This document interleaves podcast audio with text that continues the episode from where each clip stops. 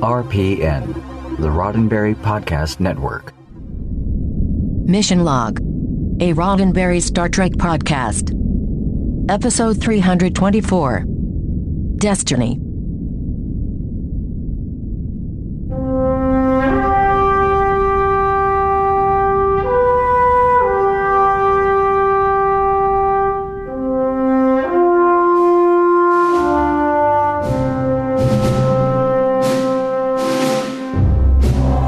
Into Mission Log, a Roddenberry Star Trek podcast. I'm John Champion. And I'm Ken Ray.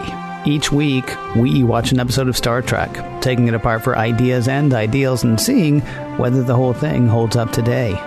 This week, Destiny, the one where Cardassians come back to DS9 on a mission of peace and scientific exploration. Well, most of them. I've got trivia coming up in a bit, but first. But first, I'm going to let you know how to get in touch with us. Mission Log Pod is the address to find us on Facebook, Skype, and Twitter. If you'd like to leave us a voicemail, we would love to hear your voice. 323 522 5641 is the phone number to call. 323 522 5641. Our email address is missionlog at roddenberry.com. Our show website, including discovered documents, is at missionlogpodcast.com. And please do remember, we may use your comments on an upcoming episode of Mission Log. And with that, we turn it over to John Champion because he does this trivia thing every week, and I got this crazy feeling he's going to want to do that again right now. Shocking. This week, trivia on Destiny. Well, let's start off with the written by credits.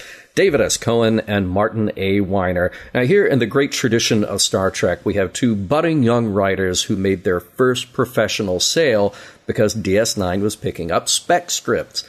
Martin has this as his only professional credit, while David had just a couple more after this.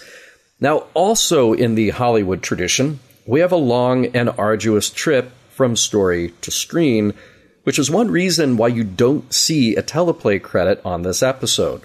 Most all of the writing staff had a hand in shaping what was ultimately filmed, and with some pretty major changes along the way. In fact, they've been sitting on this story since season two, and only this much later cracked what would make it work. The usual suspects, Ronald D. Moore, Ira Steven Behr, Renee Echevarria, the whole gang, worked to get this one to what was ultimately filmed. Now, one of those changes was the whole nature of the prophecy, which was originally going to be something more positive than doom and gloom. But then, where's the challenge for the DS9 crew? David Cohen later said that none of the dialogue from the original script he wrote with Martin Winer made it into the final. This was directed by Les Landau, of course, we know that name. Les started as a first assistant director on The Next Generation. Then he ended up as the uncredited director on Code of Honor before finally helming one all his own. That would be The Schizoid Man. The most recent of his DS9 episodes we discussed was Second Skin. We have a missing rule of acquisition here.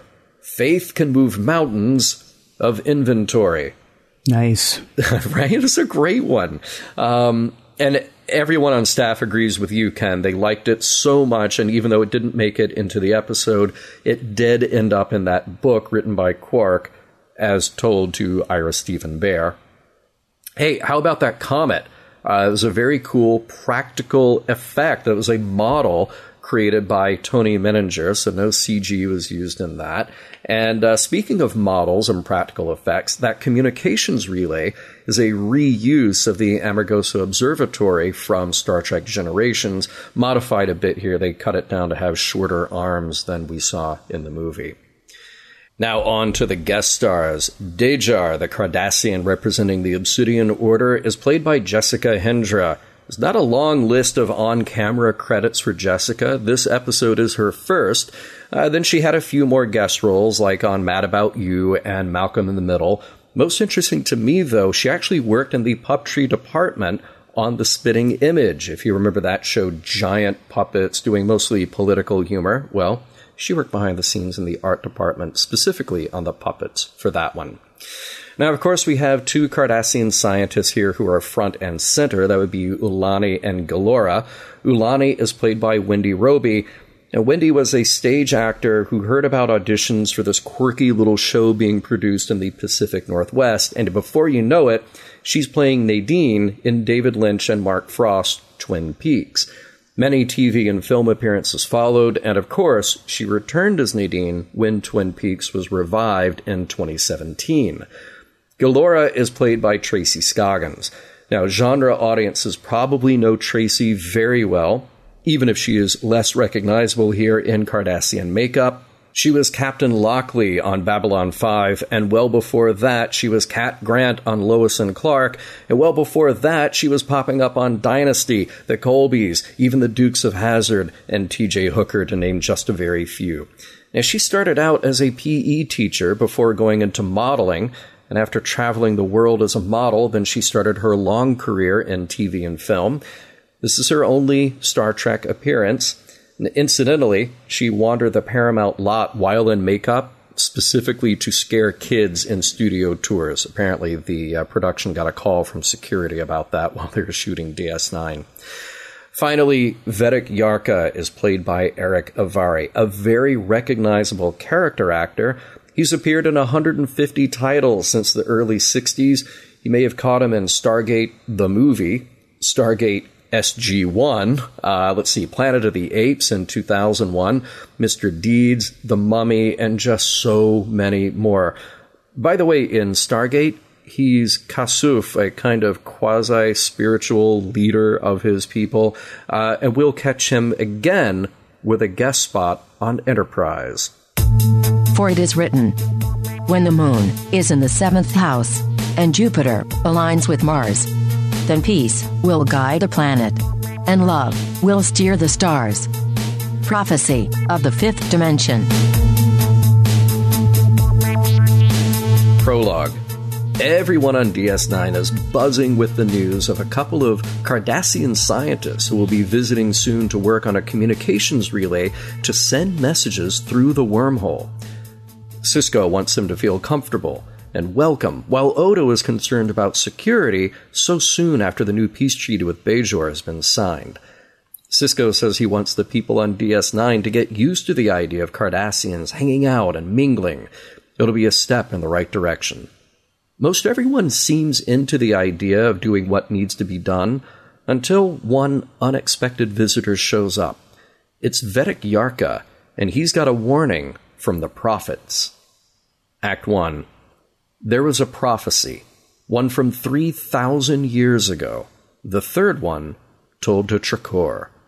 Three vipers, those of the Cardassians, will return to their nest in the sky, that's DS9, when they peer through the temple gates, which is the wormhole. Then a sword of stars will appear in the heavens, the temple will burn, and the gates shall be cast open. We're not exactly sure what to make of the last part, but it's bad. There are two Cardassians expected, and Yarka says, just wait, there will be a third.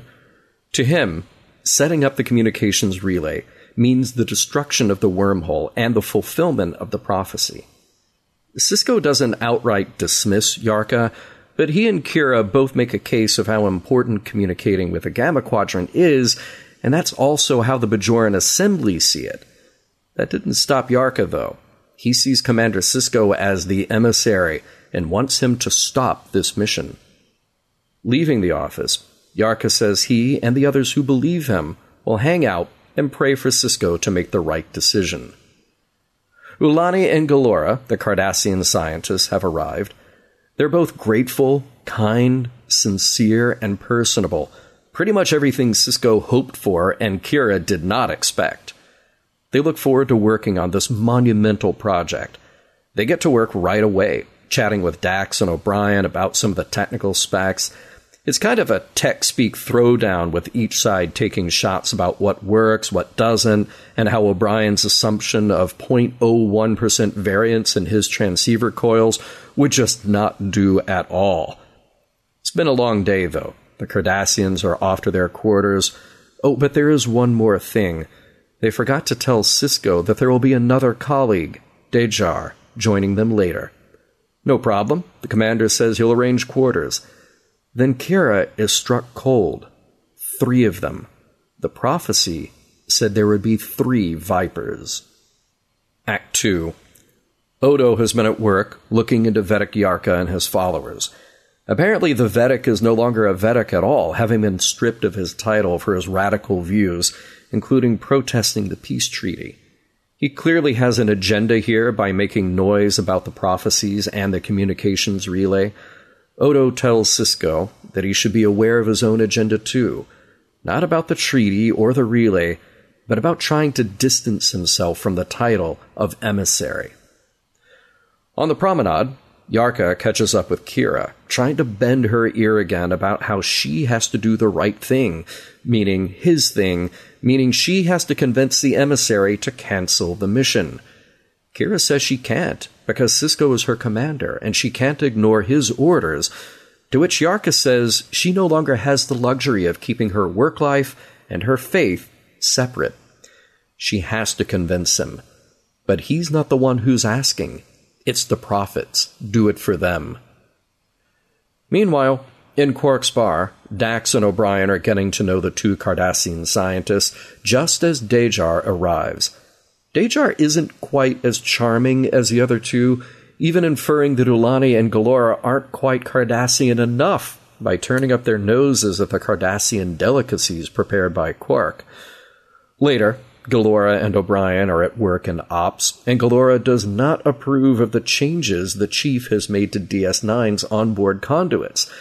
He's keeping everything up to Starfleet code, including the second backup, which she thinks is ridiculous. There won't be nearly enough capacity to handle the throughput coming from the communications system. She turns away, doing some calculations on her own, to which O'Brien bristles and sarcastically says he'll be quiet she says good and asks him to fetch her a cup of tea. On board the Defiant, well, it's time to get going.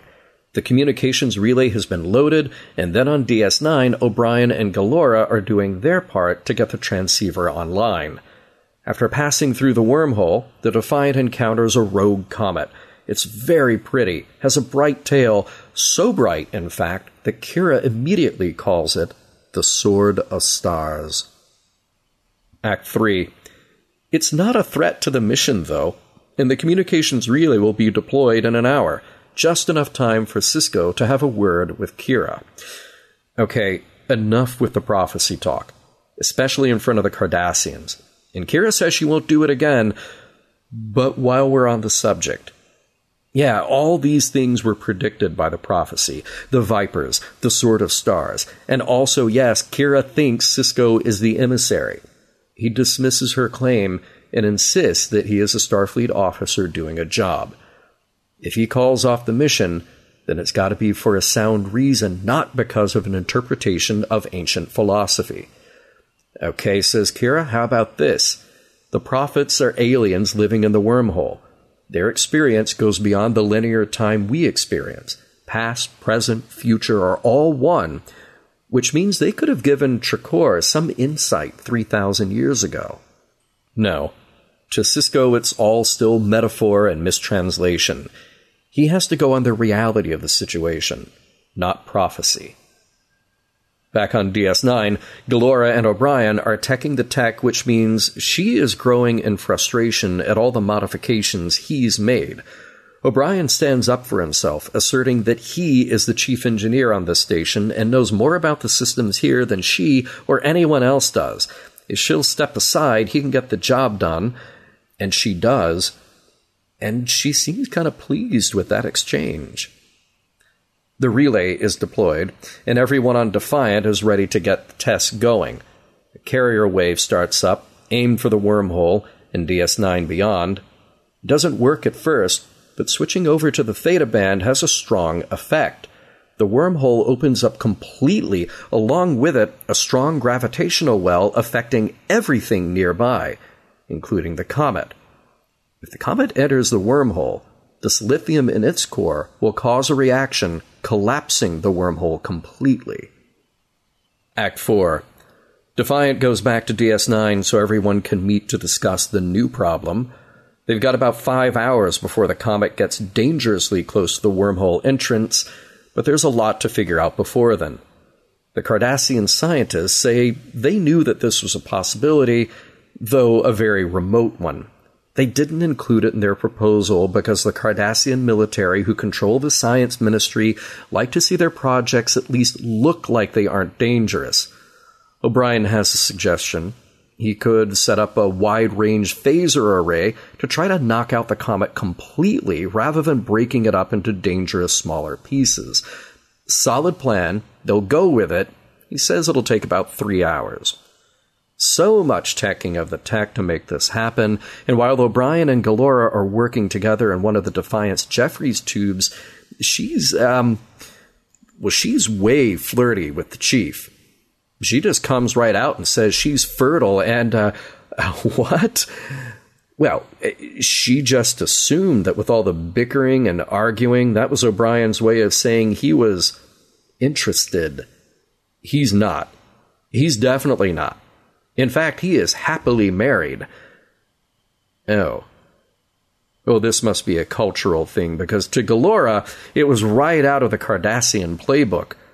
O'Brien apologizes, then says they need to get back to work, but she crawls off, feelings a bit bruised. With the modifications wrapping up, Sisko is preparing for their next attempt when Dax visits him in his office. He's reading Bajoran prophecies, and of course, he says they are vague and sometimes contradictory, but the truths give him pause. Dax asks Sisko point blank, What would you do if you had never heard of the prophecy? His answer is clear he'd do the job. So, in that case, she says, he needs to decide if he's going to follow that path or let the prophecies make the decision for him. Passing through the wormhole one more time, the Defiant confronts the comet. Shields go up, phasers are fired, then explosions on the bridge. The modified phasers didn't work, and everything is shorted out. The comet broke up into three pieces and are headed for the wormhole, and the Defiant is without a way to stop them. Act 5. So it's worse. O'Brien thinks he made a mistake that caused the phasers to burn out, but Galora points out something nobody else knew. Dejar was assigned by the Obsidian Order to watch over the scientists, but she's also likely there to sabotage the mission since the Order opposes the peace treaty. Easy enough. Sisko gives the order to confine her to quarters. So now what? Tractor beam is out, weapons are offline. They could use a subspace field, like something created by a warp engine, to contain the silithium and prevent it from getting into the wormhole even as they pass through it. The Defiant is too big to navigate around the three chunks of Comet, so a shuttle pod will have to do. Commander Sisko says he'll pilot the shuttle, while the others go back to the Alpha Quadrant and wait. Kira says she'd like to be in the shuttle with him. Not only is she his first officer, but, you know, she wants to help the emissary. With the Defiant safely back on the other side, Sisko and Kira go right ahead with creating that subspace field around the fragments and go along for the ride. It's all working well until it doesn't. Silithium begins leaking through their field, so Sisko reroutes more power to the subspace field coils, which also isn't quite enough. They do make it the shuttle, the comet fragments, and everyone is okay, but a funny thing happened on the way to the Alpha Quadrant. You see, all that leaking silithium sort of left a little open crack in the wormhole, which means as soon as the shuttle came through, their communication signals did too. It all works, just like we hoped for from the beginning. All this brings Kira to an interesting revelation. The prophecies came true. All of them. Only they were looking at it the wrong way. The Vipers weren't the Cardassians, they were the pieces of the comet. The temple gates are the ends of the wormhole, and the silithium burned the temple gates open. The emissary then used the Sword of Stars to make it all happen. Shakor must have been shown all of this by the wormhole aliens. O'Brien and Galora say their goodbyes. She'll be fine. It's Dejar who needs to worry since the Obsidian Order doesn't tolerate failure. Galora also says Keiko is a lucky woman as she signs off with a friendly kiss on the chief's cheek. Yarka says his goodbye to Sisko. He's sorry he ever doubted the commander. Maybe the prophets wanted peace after all. Now that they've made it through this one, about that next prophecy. The end. Jinkies, that was a lot. Well, there's a lot going on there. You, you got prophecies, you got science, you got some, you got some just worked up Cardassians. Yeah, you do. Well, one. One worked up Cardassian. The other two are actually very pleasant. They were very friendly. I look forward to seeing them week after week after week on the show. What, uh, that would be awesome. Wouldn't it be neat? Yeah. Because we got the one, we got Garak, plain simple Garak, who is, of course, neither plain nor simple. Yeah. Uh, you don't know whether you can trust that guy, you know, as far as you could throw him. You don't know how, how far you could throw him because he's just up on the screen. Yeah, Right. yeah. Uh, Yeah. But Galora, that that's. I mean, I would like to see a lot more of her. Are you coming on to her right now? Maybe. Sorry. Okay. Maybe- that's maybe I am. Hey, hey, man, that's fine. Uh, try arguing with her a lot because apparently that'll that'll do it. I have a type. That's what I'm saying. I have a type. You know, scaly and yeah. Hey, remember that time uh, the ruling power in the Gamma Quadrant told us to stay out? oh, that was a thing, right? Yeah, that was a thing. That we just don't care. We just don't care. like you know, oh, it's oh interesting. Stay out.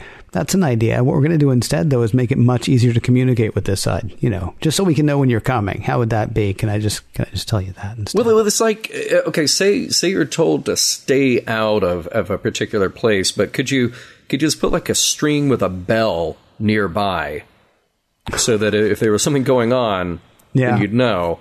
Well, the Dominion certainly has seemed very forgiving of such things. So yeah, why not keep trying it week after week? That's true. Yeah. Okay. Good call. And and park it right in front of the wormhole where it's like, hey, look over here. There's a wormhole. this is right, which has to be the worst kept secret. I I did have a question actually, and wasn't sure if it was explained. So, if you don't send out whatever neutrino pulse or something, right, Yeah. before trying to go through the wormhole, nothing happens, right? I mean, you have to like activate the wormhole, don't you? It, it, it seems like it. Like it- it's weird because it just sort of shows up. Like the wormhole is always there, Right. but the matter of going through it, the matter of going in and out of it, it just seems pretty instantaneous. Like we're going to head that way. Oh, look, we're going through. But I guess the neutrino beam is what you have to do. Right, because I'm thinking that comet wouldn't have gone through the wormhole if they hadn't taken the comet through the wormhole. That's true. and It would have just gone into Would have gone like And- right, just yeah. like past the wormhole. Right? Yeah. Well, like just floated through space, minding its own. Then, of course, the prophecy wouldn't have been fulfilled. But they were like, "Oh, we have to do something about the comet." Yeah, well, or stay away. Or- just, yeah. you know, just be quiet for a minute, and it'll go that way, and you can keep you know keep failing at uh, setting up your communications array. Yeah. You know, that that is a funny thing. We, as we can come back to, we got an email from Dave Williams. Hi, Dave, uh, saying that you know w- what was the assumption here about the, uh, the the the prophecy being a positive or a negative? They had to do something or not do something. Like maybe the goal is to make the prophecy happen. Like maybe you really need to make it happen instead of not making it happen, as opposed to uh, uh, what, what seemed to be uh, Yarko's problem here. So to your point that would have been a great opportunity to say like yeah we're, we're just gonna if we don't do anything the wormhole nothing will happen we'll be fine Yeah, that's the weird thing. I think we may have gotten an email, and maybe it was Dave's email as well. We got a bunch of emails about this episode beforehand, including Yeah. one that began I know you guys don't like to read emails about an episode you haven't done yet. yep And that's honestly as far as I got in that one because I thought, okay, so this is established. but I mean, it's like like they might be giants. Sure as you can't steer a train, you can't change your fate. If if if it was stated, and maybe this is for next segment, but if it was mm-hmm. stated that this was a thing that happened, mm-hmm. well, then it happened. And Yeah. and to try to decide whether or not you're going to do the thing, it doesn't matter. I mean, you can say you're doing the thing, you can say you're not doing the thing. If the thing happened, you're doing the thing. but what you need is just a list of prophecies with a little asterisk that that leads to the ones that say please don't let this happen Right, right. Right. Or or just your mileage may vary. yeah right exactly hey uh, let's talk about some rules we got two new rules Yes. 34th and 35th rules of acquisition love how this is played 34 war is good for business number 35 peace is good for business It's easy to get them confused. yeah Yeah, a lot of I like that one a lot. Yeah. yeah Um, what did what did uh, Sisko say when he was talking about the Bajorans coming on? None the Cardassians coming on. Excuse me, because uh, Odo was like, "Yeah, I'm going to have security all over the Cardassians," and uh, and and Sisko's like, uh, "No, don't." I, I want the Bajorans of the station to get used to seeing Cardassians walking around and uh, hopefully not stabbing them to death on the promenade like that guy at one time in that episode. Am I right? Odo? Am I right? Oh, oh, Too soon? Odo.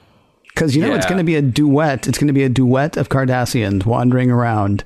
And I understand there's safety in numbers, but that's still only two. And as we've established many times, there are at least 300 people living on Deep Space Nine. Now, I know they're not all Bajorans. Bajoran. Yeah, but a lot of them are. Exactly. Yeah. Certainly enough that, you know, I'd say you could probably field uh, 10 to take on 2 Cardassians that they don't like. Mm-hmm. Yeah. Yeah, just kind of weird for him to be like, no, no, no, just let, just let him run around. It'll be fine. Yeah. I'm sure nothing will happen. You got shuttles coming up from Bajor all the time. Some of those take like a couple of hours. Some of them are like these horrendous two week journeys. You know, there might be some very ornery Bajorans by the time they get there.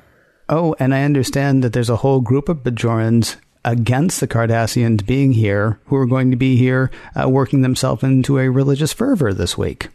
Ooh, yeah, they'll be fun. Yeah. I can't see any problem with letting the Cardassians just wander. Uh, hey, so in that opening scene when they're trying to prepare for the arrival of the Cardassians, and uh, Quark brings the two bottles of kanar, uh, why is Dax opening a bottle of kanar intended for somebody else?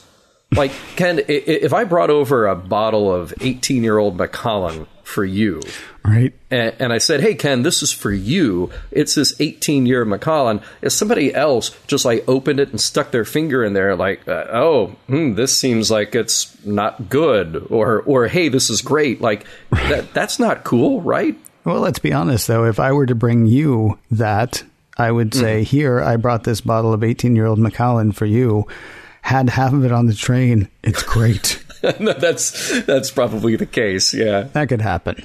Hey, and uh, Morn got sick from the kanar. Uh, funny little side bit of dialogue there because you, you just have to wonder what would make Morn sick because he's a big guy. He's he, he's a quiet guy, but he seems to just go through a lot. Do you, think? Do you think Quark was actually testing whether the kanar was bad, or do you think he's just sick of Morn, sick of all his talking?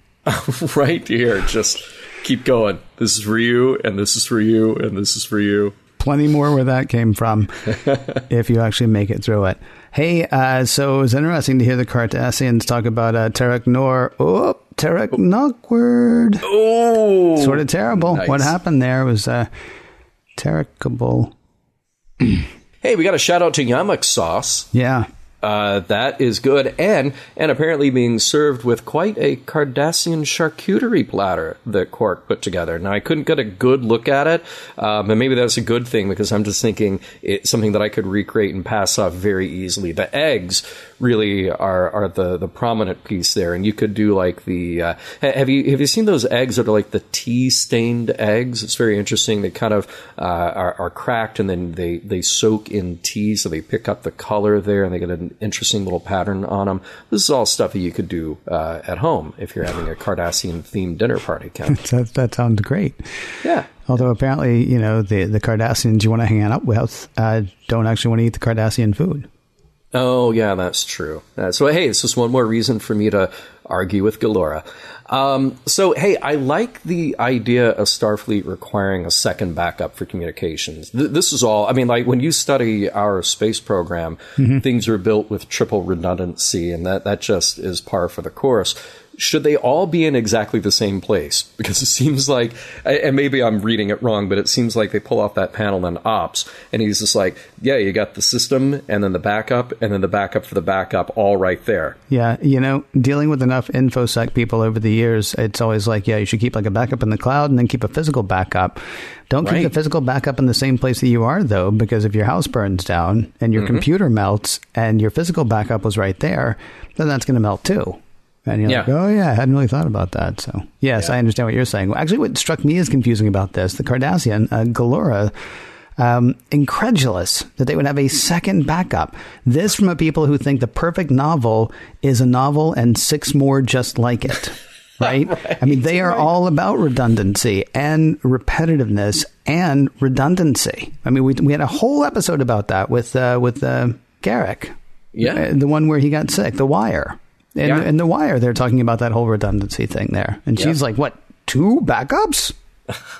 you people are wasteful and mad. And we're never going to be able to jam as much power through this as we want to. Well, look, she she's a scientist, not an artist like Garak. Well, know? I guess, except it seems like the whole society. Didn't he say the whole society was based on that? It was just, it was honestly just a weird thing because that is Yeah. one of my favorite parts about the Cardassians. That there was like, you know, we're going to do it, and we're going to do it, we're going to do it until we get it right, and then we're going to do it four more times.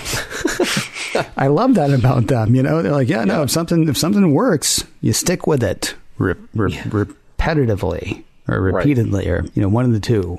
Another bit of uh, Gilora and O'Brien. Uh, she says, "You're married," and he says, "Yes, happily." I'm just like, "Oh, oh, Chief O'Brien, do we need to have a talk?" Really? Okay, but, but really, I would love it if she had been like, because I was talking to uh, that that horrible little bartender, and uh, and that woman with the spots on her head, And and basically everybody else here. and that sick guy from that horrible, horrible bottle of kanar. He wouldn't stop talking about the fact that your marriage is like. bleh. Right, exactly. Um, oh, eh, did you pick this up? Dax uh, says about O'Brien, you know, he's a born engineer. He always gives himself a comfortable margin with his repair estimates. And I immediately thought of Scotty. Yeah. You know, that, No, you get that. Yeah, it's Yeah, it's a good thing. What was the? Uh, it's Geordi who didn't do that. Scotty yelled at him in Relics. Right. Was it Relics? I think it was Relics, wasn't it? Yeah. yeah well, that's the only time that they meet. Yeah. Well, yes, I know it's the only time they made. I couldn't remember if that was actually the name of the episode. But Yeah. yes, Yeah, no, that- not, that not was all the other episodes with Geordi and Scotty. Where they hang out. I would read the heck out of those novels. Yeah. Oh, mm, I say that, but now I'm afraid somebody's going to be like, "Oh, there's a whole series of five. And I'm like, no. no, No. did I say I would read them? I said I'd be interested to know whether they exist. For it is written, A broom is drearily sweeping up the broken pieces of yesterday life. Somewhere, a queen is weeping. Somewhere, a king has no wife. The Hendrix Prophecy. Without your faith, Nerys, what do you have left?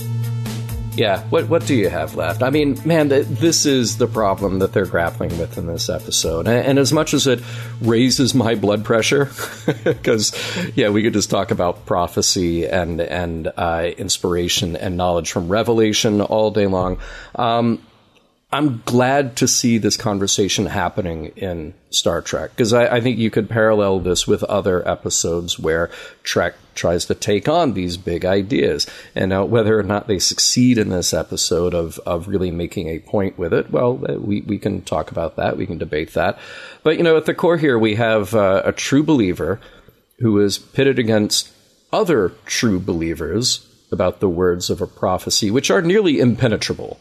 Um, I, I specifically left out in the uh, recap the other part of the prophecy about the river and all that, just uh, for time, because uh, look, it, it's going to be long. But here they have a river, and uh, well, because it was reclaimed, because it was flowing again, uh, so that was the impetus to then say, "Oh, look, this thing happened, therefore everything else that happens will be true as well," even though these words could literally mean anything. And by the way, I don't know if the uh, Cardassians like being called vipers or not. I think that might be a little, uh, a little uh, intense. You know, they might see that as an insult, or they might think it's cool. I don't know. They might think it was cool. Yeah, Yeah, I don't, they I don't know could. either. I mean, but it comes down to this. I mean, there's no demonstrable, objective, evidence based way to interpret any of this. So we're all just left with best guesses of what to do or what not to do and hope it all works out for the best, which is the same process of doing anything, whether you have a prophecy or not. Um, there's a. Uh, of course, I like the scene with Dax uh, laying this all out for Sisko, saying, "Look, what would you be doing anyway? Okay, do that." Because that's what you would be doing, following uh, the, the the patterns and ideals and the understanding that you have. Don't let this other kind of mixed up information get you off of your path and off the reasonable path that you're following. Um, and there's another interesting bit that goes along with this, not not exactly in the vein of the prophecy here, uh, but when uh, I guess it's in Act Four when they're talking about what happened, uh, what's gone wrong. Maybe it's right at the beginning of Act Five when they talk about what happened, what's gone wrong, and uh, uh, the three Cardassian scientists saying, "Well, we knew this could be a problem." and we knew it was within about a 2% variable here, so we didn't bring it up. uh, because the Cardassian government likes us to act with efficiency and and downplay any dangers. Um, I actually I thought of uh, a show that's been on very recently, which is Chernobyl.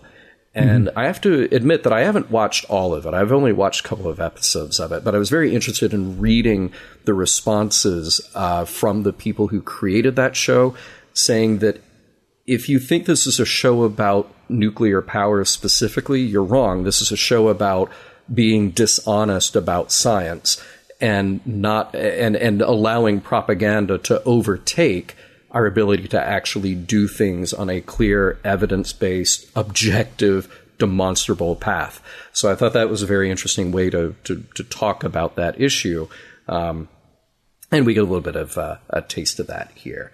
One of the other things that drives me insane in this is uh, Yarka, Yarka saying, uh, "Well, it's not. It is not I. It is the prophets." And, mm-hmm. and what a way to just wash your hands of any responsibility of any of this stuff, and at the same time, sort of uh, try to try to bolster your own position. Like this is his posi- position, obviously, no matter what. But then he gets to say, "Oh, oh well, no, no, no, it, it, it's not me. I'm just doing what the prophets tell me to do." And this, of course, is something that we've seen uh, Kai Winn, even back when she was Vedek Winn, use as well. You get to you sort of hide yourself in this uh, impenetrable cloak by saying, "Oh no, you you can't blame me if something goes wrong. I'm doing what the prophets are telling me to do." Yes. Yes. so uh, honestly, all of my thoughts on, on all that stuff is probably going to be for the end of the show. Yeah, yeah, and I, and I'll come back around to it as well for sure. Um, there, there's one other little bit here that I liked. It was a line that uh, it, it's just so obvious, uh, but it's. Um, it, it's Sisko saying this all depends on how you interpret an ancient text that's been translated and translated over the centuries, which you could apply to our understanding of any centuries old text which has been translated and translated over and over and over again. Done with my rant. well, no, it's it, it, it, well, yeah, you will be able to revisit it. I oh yeah, assure you. Yeah, oh, yeah. coming up in just a few minutes. Mm-hmm. Um, in fact, this might tie into it a tiny bit because I know this was just a throwaway thing, but you mentioned it earlier the rules of acquisition, uh, numbers 34 and 35. Mm-hmm. Uh, 34, war is good for business, and 35, peace is good for business. Um, there's symmetry, I think, to just that little tiny, funny throwaway bit at the beginning and what ends up being true for Vedek Yarka in the end, right? Mm. Everything's good for business. You know what's great for business? War. Okay, well, war is actually kind of played out, so let's try peace for a bit, and that's good for business too, it turns out. Yeah. Because we can take all the industry that we use to make things to blow things up and use that to rebuild things, right? Yeah. And the same goes for the prophecy. Obviously, the prophecy is about the three Cardassians, except for when it turns out to not be. Oh, okay, well, then it turns out it's about the three parts of the comet. Okay. well, then, you know, or maybe it was about the Cardassians, and who knows, maybe something else is going to happen, or maybe you're reading the whole thing wrong anyway. I don't know that that was intentional. In fact, I feel fairly certain it wasn't, especially once you tell me that this was an episode that was pretty much written by committee. Mm-hmm. But I did love that at the beginning. That they're like, yeah, you know, it's it's it's all the same. It's yeah. pretty much it's pretty much what those two rules of acquisition say. Uh, business is good for business. Everything's good for business, and everything's good for prophecy it seems, or prophecy is good for everything, depending on how you look at it. But well, well but I, I, think it very neatly parallels the interpretation of the, of the prophecy. The interpretation of the prophecy is either this is going to go horribly wrong or this is going to go great. It is all a matter of perspective. It is all your interpretation of the of the prophecy is purely based on perspective and bias uh, going into it and coming out of it. It seems right. so. Yeah, yeah, uh, it, it, honestly doesn't matter where you land on that. Somebody, oh, I, would say like a quark, is going to come along and figure out a way to make the best of it. And the Vedek is going to find a way to say, see? Yeah. I mean, I know he said, I, I, know he said he was wrong, but he didn't even say he was wrong. He said he just misinterpreted it. Oh, okay. Yeah. So you weren't wrong. You were just mistaken. Is that right? Yeah. Okay, that's fine. It's, mm-hmm. you know, please, yeah. you know, whatever. That'll drive me nuts too. Yeah. Um, hey, since we're going to come back to the prophecy bit because it, mm-hmm. it obviously does, uh, that is the most important bearing on this episode. Uh, just while we're in this segment, uh, I, I, do want to touch a little bit on the character bits with Gilora and O'Brien. I, I thought they were good. I thought they were fun. Um, I, I thought there were some interesting things to parse here. Uh, that on her world, the scientists are women, and this is kind of I, I felt two ways about that. Uh, first of all, I felt like it was one of those sci-fi tropes where it's just like, now we're going to make the top the bottom. We're going to make right left. And that's how we make it science fiction. Um, so a, a, bit of that was sort of obvious to me. Um, but I, I, did think it was, uh, I, first of all, I question if there are any male scientists uh, on Cardassia Prime, and why it is that that science is almost exclusively uh, handled by women. Um, but I, I, thought that it led to good interaction and a good piece of backstory, and, and again a good broadening of the uh, Cardassian background and and the the depth that we've given to them over time. Uh, so I thought that stuff was valuable. Now I wondered about the tension between uh, Gilora and O'Brien, and with O'Brien having every reason to be defensive and tense around her, and she thought that this was a uh, a come on. Um, I, I think we're supposed to take it as all Cardassian relationships are like this, or is it just her, or just women scientists. I, I wasn't sure exactly how to take that other than just assuming, okay, we're painting with a broad brush here, and we're just saying like, no, if uh, if somebody is mean to you, then they like you because that's how Cardassians are. Wow, it's like a planet of fifth graders. See, that's what kind of worried me about it. Yeah. Here's the thing, though. It's interesting because the stuff that you're seeing as they're saying this about all Cardassians, and then you're wondering if something is just her. It mm-hmm. sounded to me like she was saying, in her experience, men suck at engineering. I didn't think she was saying that's mm-hmm. the mm. way it is on Cardassia. I thought she was saying eh, what she has found is that males are useless in that case, which is a bit different. But then conversely, when O'Brien says, "All we've been doing is fighting," and she's like, "Yeah," and he's like, "Oh, that's right, because that's Cardassians. That's right, I remember mm-hmm. that." I mean, which is, I mean, it's fine. I mean, it's it's sort of played as an interesting bit of comedy. I, I do like the fact that she definitely ends up with more respect for him by the end of it, and he certainly has more respect for her than he's ever had for just about any Cardassian, I would imagine because of course he was, you know, he was part of some war and he was he was a prisoner and and he just has hated Cardassians from the word go. Yeah. And to see him like you know actually working with somebody and and and gaining a bit of respect and and like not you know not smacking her when she went to kiss him. I mean, there there actually seems to be a bit of a seems to be a bit of a, a bit of growth from for Mister O'Brien there. Boy, I, will bet he can't wait to tell Keiko. For it is written, hear the voices calling to their confederates See the tiny figures stretching their limbs. Stand back and watch them. From the prophecy of the giants, potentially.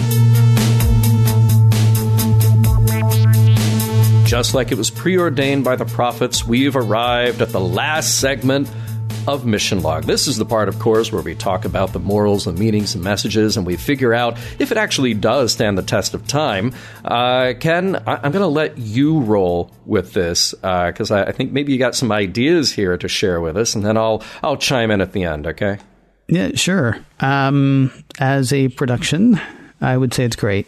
Great design, great effects, you know, all that stuff. Um, I'm into the Cardassians. Not like I want to be them, I hope not. yeah, although uh, they're meticulous. You got to give them that. Yeah. You know, measure once, twice, three times, however many, eight, maybe six, well, somewhere between six and eight. Cut once, and you know, and then six more times. I, I, am into them. I think they're like probably in all of the Star Trek that we've watched so far, they may be the most well realized race. I don't want to say alien race, but outside of humans, because you know, being humans writing about Star Trek. I think we pretty much got humans nailed. Um, but as far as the rest of them, like Klingons sort of come and go. Like sometimes they're just devious, sometimes they're honor bound, sometimes they're stealing, sometimes they're killing. Um, you know, the Ferengi sometimes they're uh, feral, sometimes they're you know very meticulous. Uh, they seem to have the Cardassians down from the word go. Mm-hmm. And and so following them is interesting. And so honestly, almost any Cardassian episode at this point, I'm like, all right, I'm in for it. That's great. And that, that of course would be the scientists and all that stuff. I like the science part. I like the cultural misunderstanding part between Miles and Gilora, I believe it was. Mm-hmm. Uh, the A plot I found frustrating. Uh, mm. Because, with the exception of bread and circuses, you know, uh, Star Trek has always sort of decided about the God thing. It, it, seems to have been, yeah, we used to do that. We don't do that anymore, right? I mean, Apollo was part of an ancient spacefaring race. Uh, Lucien was part of an ancient spacefaring race. Sybok hijacked the Enterprise in Star Trek V to take us to meet God, and that guy was actually part of a spacefaring race in prison, right? I mean, uh, Star Trek to this point has sort of made its decision about God. Um, and the Bajorans are choosing to like not, or really, uh, the writers of Deep Space Nine are choosing not to uh, adopt that part of Star Trek for whatever reason. Um, and so then I find myself going down the rabbit hole of, of okay, well, what are the Bajorans doing? because we talked about this, I believe, in the second or third episode of Deep Space Nine. There are things in the wormhole that the Bajorans could actually get to know. They could befriend them, right? Mm-hmm. But uh, the Bajorans instead are choosing to treat these things, these understandable things, as deities. Uh, Kai Opaka actually decided for Bajor that they didn't want to know the prophets. And it's kind of frustrating because you know, for us, God is unknowable, including whether or not there is one. And you can choose to live however you want to at that point. But for us, it's an unanswerable question, a literally unanswerable question, unless it turns out, you know, that all the world's leaders pulled a Kai Opaka on us, right? And they're like, oh, yeah, no, we, we know about the God thing, but we don't want to tell you because it might mess stuff up. Um, questions of faith in Deep Space Nine are uh, frustrating to me because we have seen behind the curtain. Sisko has seen behind the curtain. We know what's there. And so I find myself like tripping over all that and getting really, you know, bothered by all of that. But overall, what I think I find most frustrating is in the 1960s and 19, you know, 80s, uh, Star Trek was willing to take a risk and say, we can imagine a world without God. And for some reason, the Star Trek of the 1990s wants to keep arguing about God and arguing about arguing about God instead of, you know, listening to the John Lennon song or watching old episodes of Star Trek and saying, you know, we could not do this. And I understand the temptation right now to want to try to figure out where somebody else is coming from. And I want to try to figure that out too. I want to try to understand it. I want to try to understand all of the, I will, I will say it bluntly, superstition that affected my life mm-hmm. based on not even based on anybody I know's understanding of any sort of scriptural text, but based on what somebody else told them was what they should know about it. And I kind of I kind of prefer the Star Trek that was like, yeah, all right, we're we're, we're going to go ahead past that. And so I think I think for that reason I find this episode really frustrating, not because of any of the decisions that they came to, which I do find frustrating, um, but just the fact that we're still talking about it. What about you? So um, I'm going to agree with you up to a point. Uh, I, okay. I, will agree with you that uh, as a production, uh, this one's got it all. I mean, uh, the action is good, the pacing is good, the characters are really solid. Um, it, it's just a well produced, well written episode. I, I was surprised that so many people who worked on it kind of disavowed it. I just felt like it was a mess. It didn't come together, and and I, I felt like, well, this really felt like and I hate to put it this way, this felt like Star Trek to me. Not to say that other episodes don't feel like Star Trek, but this felt like Star Trek to me because you had this science fiction space story, but you got to talk about ideas that were relatable to humanity and human history. Um, so all of that is very good. Your frustration with it, though, uh, it, it, it surprises me and it doesn't surprise me. And here's the thing I, I think you should be frustrated by it. Um, I don't think that's a bad thing about the episode because I think the episode is presenting a frustrating idea, which is everything that you laid out, which is to say, all right, uh, he, here's a knowable scientific thing. Here's a wormhole. We can study it. We can fly through it. We figured all of this out not that long ago, and we can get in there. And uh, Sisko had this experience. And guess what? The these entities that the Bajorans worship for so long, they're they're just aliens. Now they're very different from us. They experience time in a different way. Uh, clearly, their their interdimensional uh, abilities very different from our own. That that that's all a knowable thing, right? But because of Kai Opaka deciding uh, for everybody apparently that that they were not going to go that route, not going to go figure out who they are and make contact with them. Um, I I think that's something that for as frustrating as it as it is to me as well. Actually, I, I kind of understand it. Like I, I get it because I think that that is using the Bajoran society to reflect something about humanity. Now, you and I might look at Star Trek and go, okay, the Federation is this idealized version of who people are. And, and you and I can look at a Kirk or a Picard or a Sisko or any other number of characters who are not making decisions based on knowledge that was presented to them in a prophecy or revelation. It's just based on the natural world and the scientific information that they have and we can go, yeah, that's the ideal. That's what we want to live up to. And those are the characters that we hope to identify with. But we can also look at it and go, well, as we said, Riker isn't real, the Enterprise isn't real, Vulcans aren't real, Klingons aren't real, Bajorans aren't real either, but they do represent something about humanity. And it might be humanity in the past or it might be humanity in the present for a 20th or 21st century audience, where you look at that and go, wow, you know, all they had to do was just reach out and learn something about the universe around them, but instead, they've decided to stay with this mythologized, uh, uh, you know, mystic spiritual version of this thing that they could actually understand and might propel their society forward in ways that they can't even imagine. Yeah, the problem that I have though is it goes in completely the opposite direction right? So? so? well, because they have uh, Vedek um, Yarka, Yarka. They, uh, have the Vedek Eric coming in and saying, "Well, no, yeah. this is absolutely what this means. This is absolutely what this means." Mm-hmm. And then it doesn't go the way he thinks it's going to go, but then it's written in such a way that you can be like, "Oh, well, no, it turns out this is actually what this meant."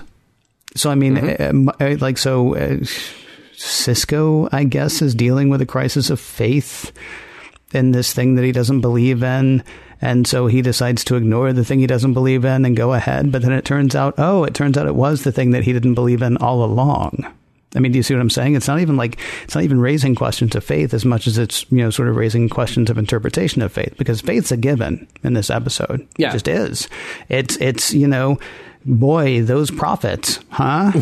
and they're going to end up being right, whether they were right or not, whether they're prophets or not. I mean, they're putting a sheen of, of religiosity on a show that, for the most part, had rejected it. Yeah, but I, I, again, I still think that's fair, though. I, th- I, think it's okay because if the message at the end of the day is, look, uh, prophecy is kind of useless because it's not giving you directions. It's not telling you whether we say it's the, the nonsense that a Nostradamus wrote hundreds of years ago, or if it's in this science fiction contest, whatever a Trakor wrote 3,000 years ago. It's not giving you direction. It's just saying, here's a thing.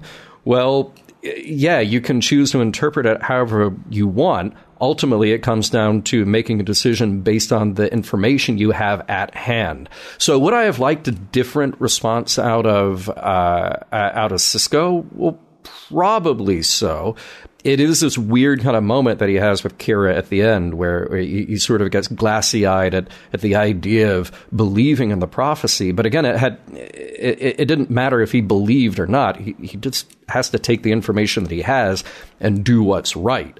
Just do what what the the the information he has compels him to do. So, yeah, look, I mean, I'll go as far as to say that I I think that had we been dealing with, and I'm going to do what some people in our audience hate, had we been dealing with this kind of story with a Captain Kirk or a Captain Picard, would have been very different because he would have wrapped up the whole uh, spiritual through line of DS9 in like an episode or two.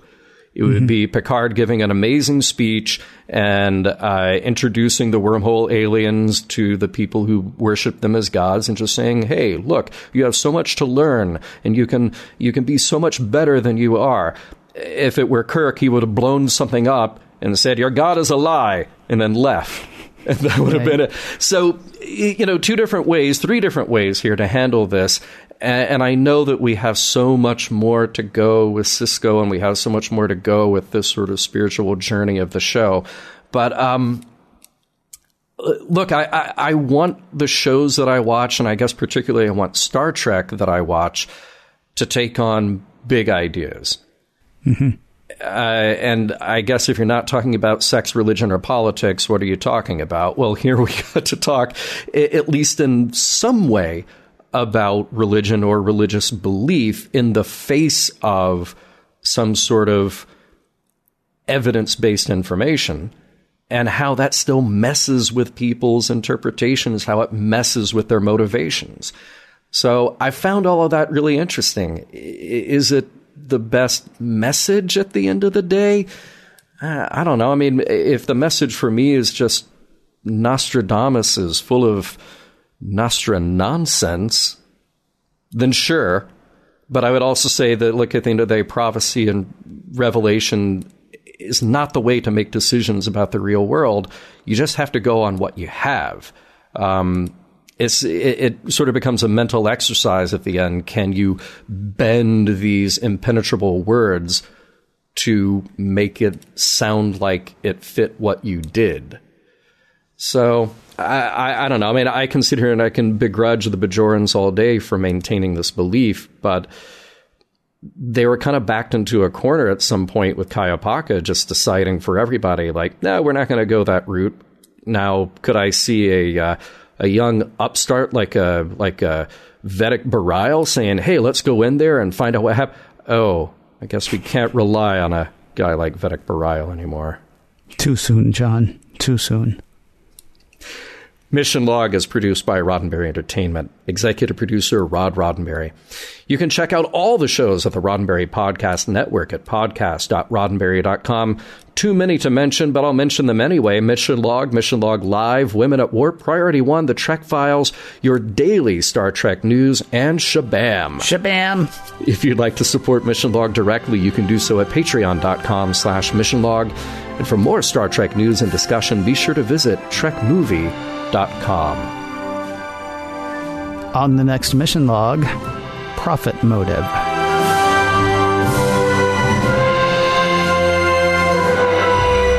Some of the music for Mission Log provided by Warp 11, online at warp11.com, and from the album Messages by Kitheory, free to download at kitheory.com. Without looking ahead, I really hope there is a sequel to this episode, and that it is called Destiny's Child. Thank you. You have been a wonderful audience. Thank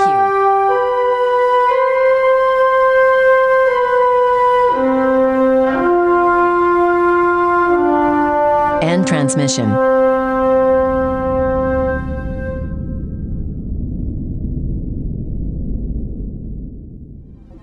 podcast.roddenberry.com, the Roddenberry Podcast Network.